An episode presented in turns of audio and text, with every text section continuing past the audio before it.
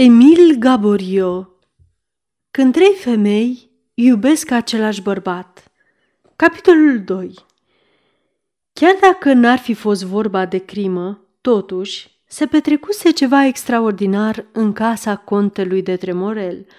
Nepăsătorul judecător de pace trebuie să se convingă de la primii pași făcuți în vestibul. Ușa cu geam lâc, ce dădea spre grădină, era larg deschisă și trei din ochiurile geamurilor erau sparte în mii de fărâme. Căptușeala de mușama care îmbrăca toate ușile fusese smulsă și pe pardoseala de marmură albă, aici și colo, se vedeau mari picături de sânge.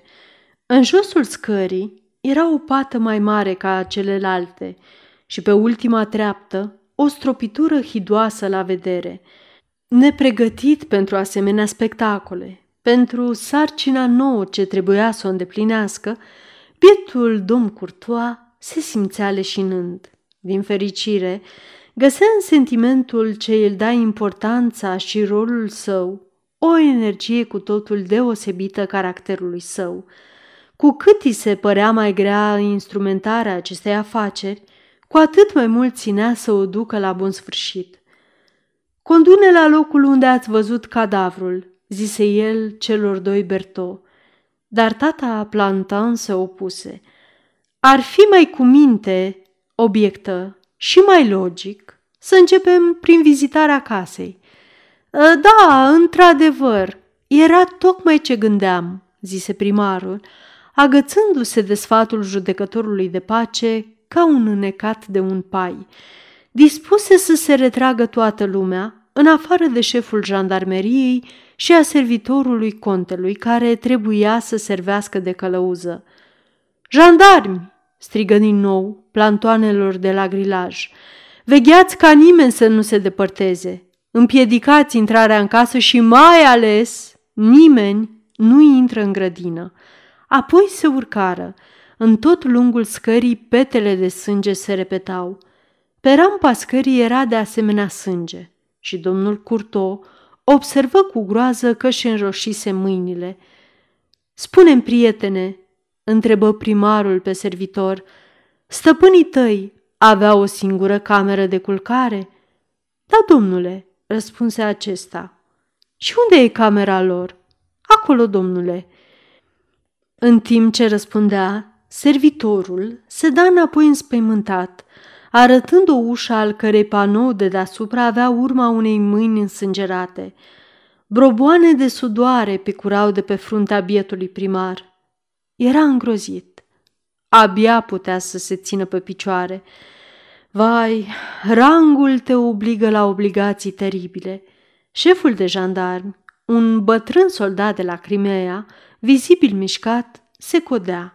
Numai tata Plantin, liniștit ca în grădina sa, păstra sângele rece și îi privea de sus pe ceilalți. Cu toate astea trebuie să ne hotărâm. El intră, ceilalți îl urmăm. Aceasta este o înregistrare Cărțiaudio.eu. Această înregistrare este citită cu respectarea legislației în vigoare pentru Cărțiaudio.eu. Copierea, repostarea, multiplicarea, vânzarea, închirierea și sau difuzarea publică a acestei înregistrări, fără acordul scris al cărții audio.eu, constituie infracțiune și se pedepsește conform legislației în vigoare. Pentru noutăți, vă invităm să vizitați site-ul www.cărțiaudio.eu și să ne susțineți cu un like, subscribe și follow pe canalul de YouTube Cărți Audio. Îi puteți susține prin donații pe naratorii voluntari ai acestui canal. Vă mulțumim și vă dorim audiție plăcută în continuare. Camera în care pătrunseră nu prezenta cine știe ce grozăvii. Era un budoar capitonat cu satin albastru, mobilat cu un divan și patru fotolii căptușite cu stofă, la fel ca tapetul. Unul din fotolii era răsturnat. Trecură în dormitor. Dezordinea acestei camere era grozavă.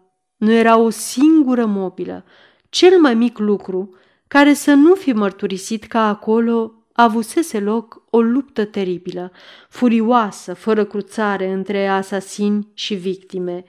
În mijlocul camerei, o măsuță era răsturnată și jur împrejur erau răvășite bucăți de zahăr, lingurițe și cioburi de porțelan. Ah, zise servitorul, conița și domnul beau ceai când mizerabile au intrat. Garnitura căminului fusese aruncată jos. Pendula în cădere se oprise la ora 3 și 20 de minute. Aproape de pendulă zăceau lămpile cu globurile fărmate. Petrolul se vărsase. Baldachinul de deasupra patului fusese smuls și trântit pe pat. Desigur că se agățaseră cu disperare de perdele. Stofa fotolilor era ciopărțită cu tăieturi de cuțit și, din loc în loc, câlțul ieșise. Spărseseră sertarele mesei. Tăbliile smulse atârnau de balamale, cutiile erau deschise și goale. Oglinda armoarului, în bucăți, tot în bucăți, un fermecător dulap, masa de lucru sfărmată, toaleta răsturnată și peste tot sânge, pe covor, pe tapet, pe mobile, pe perdele și mai ales pe perdelele patului. Desigur că atât contele cât și contesa de Tremorel se apăraseră cu curaj și mult timp. Nenorociții, bâlbâi bietul primar, nenorociții, aici au fost masacrați. Și la amintirea prieteniei sale cu contele, uitând importanța rolului său, aruncând masca de om nepăsător, începu să plângă. Toți își cam pierduseră capul. În acest timp, judecătorul de pace s-apucase de o minuțioasă percheziție, lua note pe carnet și cerceta cele mai mici colțuri. Când termină, zise, Acum să vedem în altă parte. În alte părți era aceeași dezordine. O bandă de nebuni furioși sau de răufăcători apucați de nebunie petrecuseră desigur noaptea în casă. În special, cabinetul contelui era cu susul în jos. Asasinii nu-și dăduseră osteneala să forțeze broaștele. Lucrase cu lovituri de topor. Desigur, aveau siguranța că nu puteau fi auziți, căci trebuie să fie lovit groaznic de puternic ca să poată face să zboare în țăndări biroul de stejar masiv. Cărțile din bibliotecă erau pe jos, claie peste grămadă. Nici salonul, nici camera de fumat nu fusese rămenajate. Canapelele, scaunele, divanele erau sfâșiate, ca și cum fusese răstrăpunse cu săbile. Două camere rezervate pentru musafiri erau date peste cap. Se suiră la etajul al doilea. Acolo, în prima cameră în care intrară, găsiră o ladă deja atacată, dar nedeschisă, și o secure de spart lemne pe care servitorul o recunoscu ca fiind a casei. Înțelegi acum, zise primarul către tatăl planta. Asasinii au fost numeroși, este clar. După ce au săvârșit omorul, s-au împrăștiat prin casă, căutând peste tot banii care știau că se găsesc. Unul dintre ei era aici cu gândul să spargă lada, când ceilalți jos au pus mâna pe bani, l-au chemat, el s-a grăbit să coboare și dându-și seama că orice socoteală nu mai e necesară, a lăsat securea aici. Văd faptele ca și cum aș fi fost aici, aprobă șeful de post. Parterul pe care îl vizitară după aceea fusese respectat, numai că, după comiterea crimei, asasinii simțiseră nevoia să se refacă. Găsiră în sufragerie resturile supeului, devoraseră tot ce găsiseră în dulapuri. Pe masă, alături de opt sticle goale, sticle de vin sau de lichior, erau puse cinci pahare. Erau cinci, murmură primarul. Cu voință strașnică, simpaticul domn Courtois își recăpătase sângele rece obișnuit. Înainte de ridicarea cadavrelor, zise el, vreau să scriu un cuvânt procurorului general din Corbei. Într-o oră va fi aici judecătorul de instrucție care va duce la capăt penibila noastră sarcină. se dădu ordin unui jandarm să înhame docarul contelui și să pornească cât mai degrabă. Apoi, primarul și judecătorul, urmați de șeful de post, de servitor și de cei doi Bertou, se îndreptară către apă. Parcul Valfeul e foarte întins. Totuși, de la casă până la Sena, nu e mai mult de 200 de pași. În fața casei se află o peluză presărată din loc în loc cu coșulețe de flori. Pentru a ajunge la malul apei se poate merge pe cele două alei care înconjoară rondurile de iarbă. Răufăcătorii însă nu o luaseră pe alei. Tăind drumul cel mai scurt, traversară peluza. Urmele lor erau perfect vizibile. Iarba era călcată și răscolită ca și cum s-ar fi târât prin ea o mare greutate. La mijlocul rondului se zărea ceva roșu, pe care judecătorul de pace se duse să-l ridice. Era un pantof de casă pe care servitorul îl recunoscu ca fiind al contelui. Mai departe găsiră un fular alb pe care servitorul declară că îl văzuse adesea la gâtul stăpânului său. Acest fular era pătat de sânge. În sfârșit, ajunseră la malul apei, sub acele sălci din care Filip voia să taie o cracă. Aici zăriră cadavrul. Lângă victimă, nisipul era grozav de răvășit. Arat, dacă se poate spune, de picioare care căutaseră un punct de sprijin solid. Toate dovedea că acolo avusese loc ultima luptă. Domnul Curtoa înțelese întreaga importanța acestor urme. Nimeni să nu înainteze, zise el, și urmat numai de judecătorul de pace, se apropie de cadavru. Deși nu se putea vedea obrazul, primarul și judecătorul recunoscură pe contesă. Amândoi o văzuseră cu rochia cenușie garnisită cu galoane albastre. Întrebarea era, cum ajunsese acolo? Primarul bănuia că, reușind să scape din mâinile ucigașilor, ea fugise disperată. O urmăriseră și o ajunseseră acolo – unde primise ultimele lovituri și căzuse fără să se mai ridice. Această supoziție explica urmele luptei. Deci, asasinii târâseră prin iarbă cadavrul contelui. Domnul Curto vorbea cu însuflețire, căutând să treacă părerile sale judecătorului de pace. Dar tata planta abia asculta. Puteai să-l crezi la o sută de poște de Valfeuille, nu răspundea decât prin monosilabe. Da, nu, poate. Harnicul primar desfășura o activitate grozavă. Se ducea, venea, lua măsuri, scotocea cu atenție peste tot. În acel loc apa nu era mai mare de un cot. Un strat de nămol pe care creșteau tufe de păpurii și câțiva nu fermi titei ducea într-o înclinare lină, din mal până în mijlocul apei. Apa era foarte limpede și fără niciun curent. Se vedea foarte bine pe fund nămolul neted și strălucitor.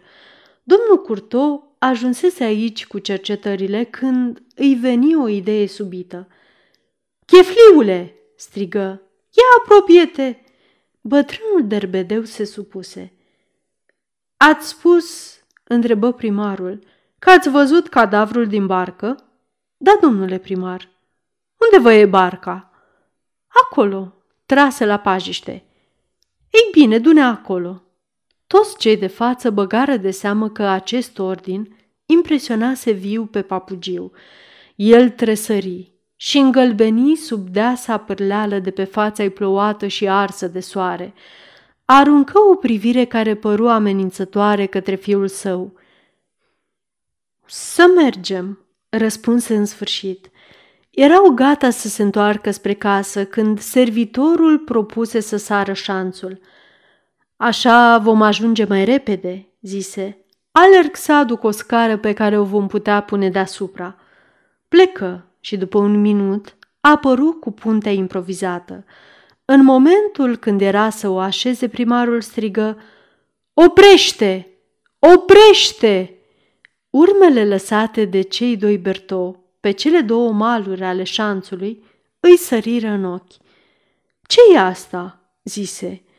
Desigur, cineva a trecut pe aici și nu de mult. Aceste urme de paști sunt proaspete." Și după o observație de câteva minute, ordonă să se pună scara mai departe. Când ajunseră lângă barcă, primarul întrebă pe chefliu. Aceea e luntrea cu care ați fost să ridicați cârligele dimineața asta?" Da, domnule." Atunci, de ce scule v-ați servit? Năvodul este complet uscat. Prăjina și lopețile astea nu au fost udate de mai bine de 24 de ore. Tulburarea tatălui și a fiului devenea din ce în ce mai vizibilă. Menții declarațiile tale, Berto? stărui primarul. Desigur. Și tu, Filip? Domnule, bâlbâi tânărul, am spus adevărul. Adevărat? zise domnul Curtou cu un ton ironic. Atunci veți explica celor în drept cum ați putut vedea ceva dintr-o barcă în care nu v-ați urcat. Ah, la dracu! Nu v-ați gândit la toate. Vi se va dovedi de asemenea că victima este altfel așezată încât nu se poate înțelegeți. Nu se poate niciun chip să fie văzută din mijlocul apei. Apoi veți da socoteală ce fel de urme sunt acelea de pe iarbă, cu direcția de la barca voastră către locul unde șanțul a fost sărit de mai multe ori și de mai mulți inși. Cei doi Berto plecară capul. Șef de post, ordonă domnul primar, în numele legii, arestează pe acești doi oameni și împiedică orice fel de comunicare între dânsii. Filip părea gata să leșine. Bătrânul chefliu se mulțumi să ridice din umeri și să spună fiului său, Ei, ce ai căutat ai găsit, nu-i așa?" În timp ce șeful de post ducea pe cei doi derbedei să închidă separat, sub paza oamenilor săi, judele de pace și primarul se întoarseră în parc. Și cu toate acestea, murmură domnul Curto, nicio urmă a contelui. Trebuia să se ridice cadavrul contesei. Primarul trimise după două scânduri pe care le puseră la pământ cu multă atenție și așa putură opera fără să fie în pericol să se șteargă urmele prețioase cercetărilor. Era oare într-adevăr aceea ce fusese frumoasa și fermecătoarea contesă de Tremorel? Acesta era gingașul obraz surzător, frumoși ochi vorbitori, gura delicată și rituală. Nimic. Nu mai rămăsese nimic.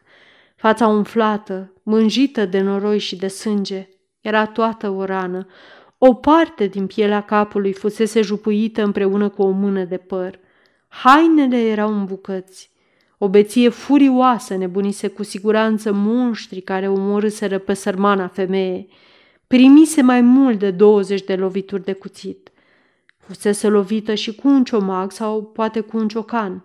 Fusese călcată în picioare, trasă de păr. În mâna stângă, înțepenită, avea o bucată de stofă ordinară, negricioasă, probabil smulsă din hainele unuia dintre asasini. În timp ce proceda la această lugubră constatare, luând note pentru procesul verbal, bietul primar simțea atât de grozav că îi se înmuiaseră picioarele, încât era gata, gata, gata să se sprijine de tatăl plantan.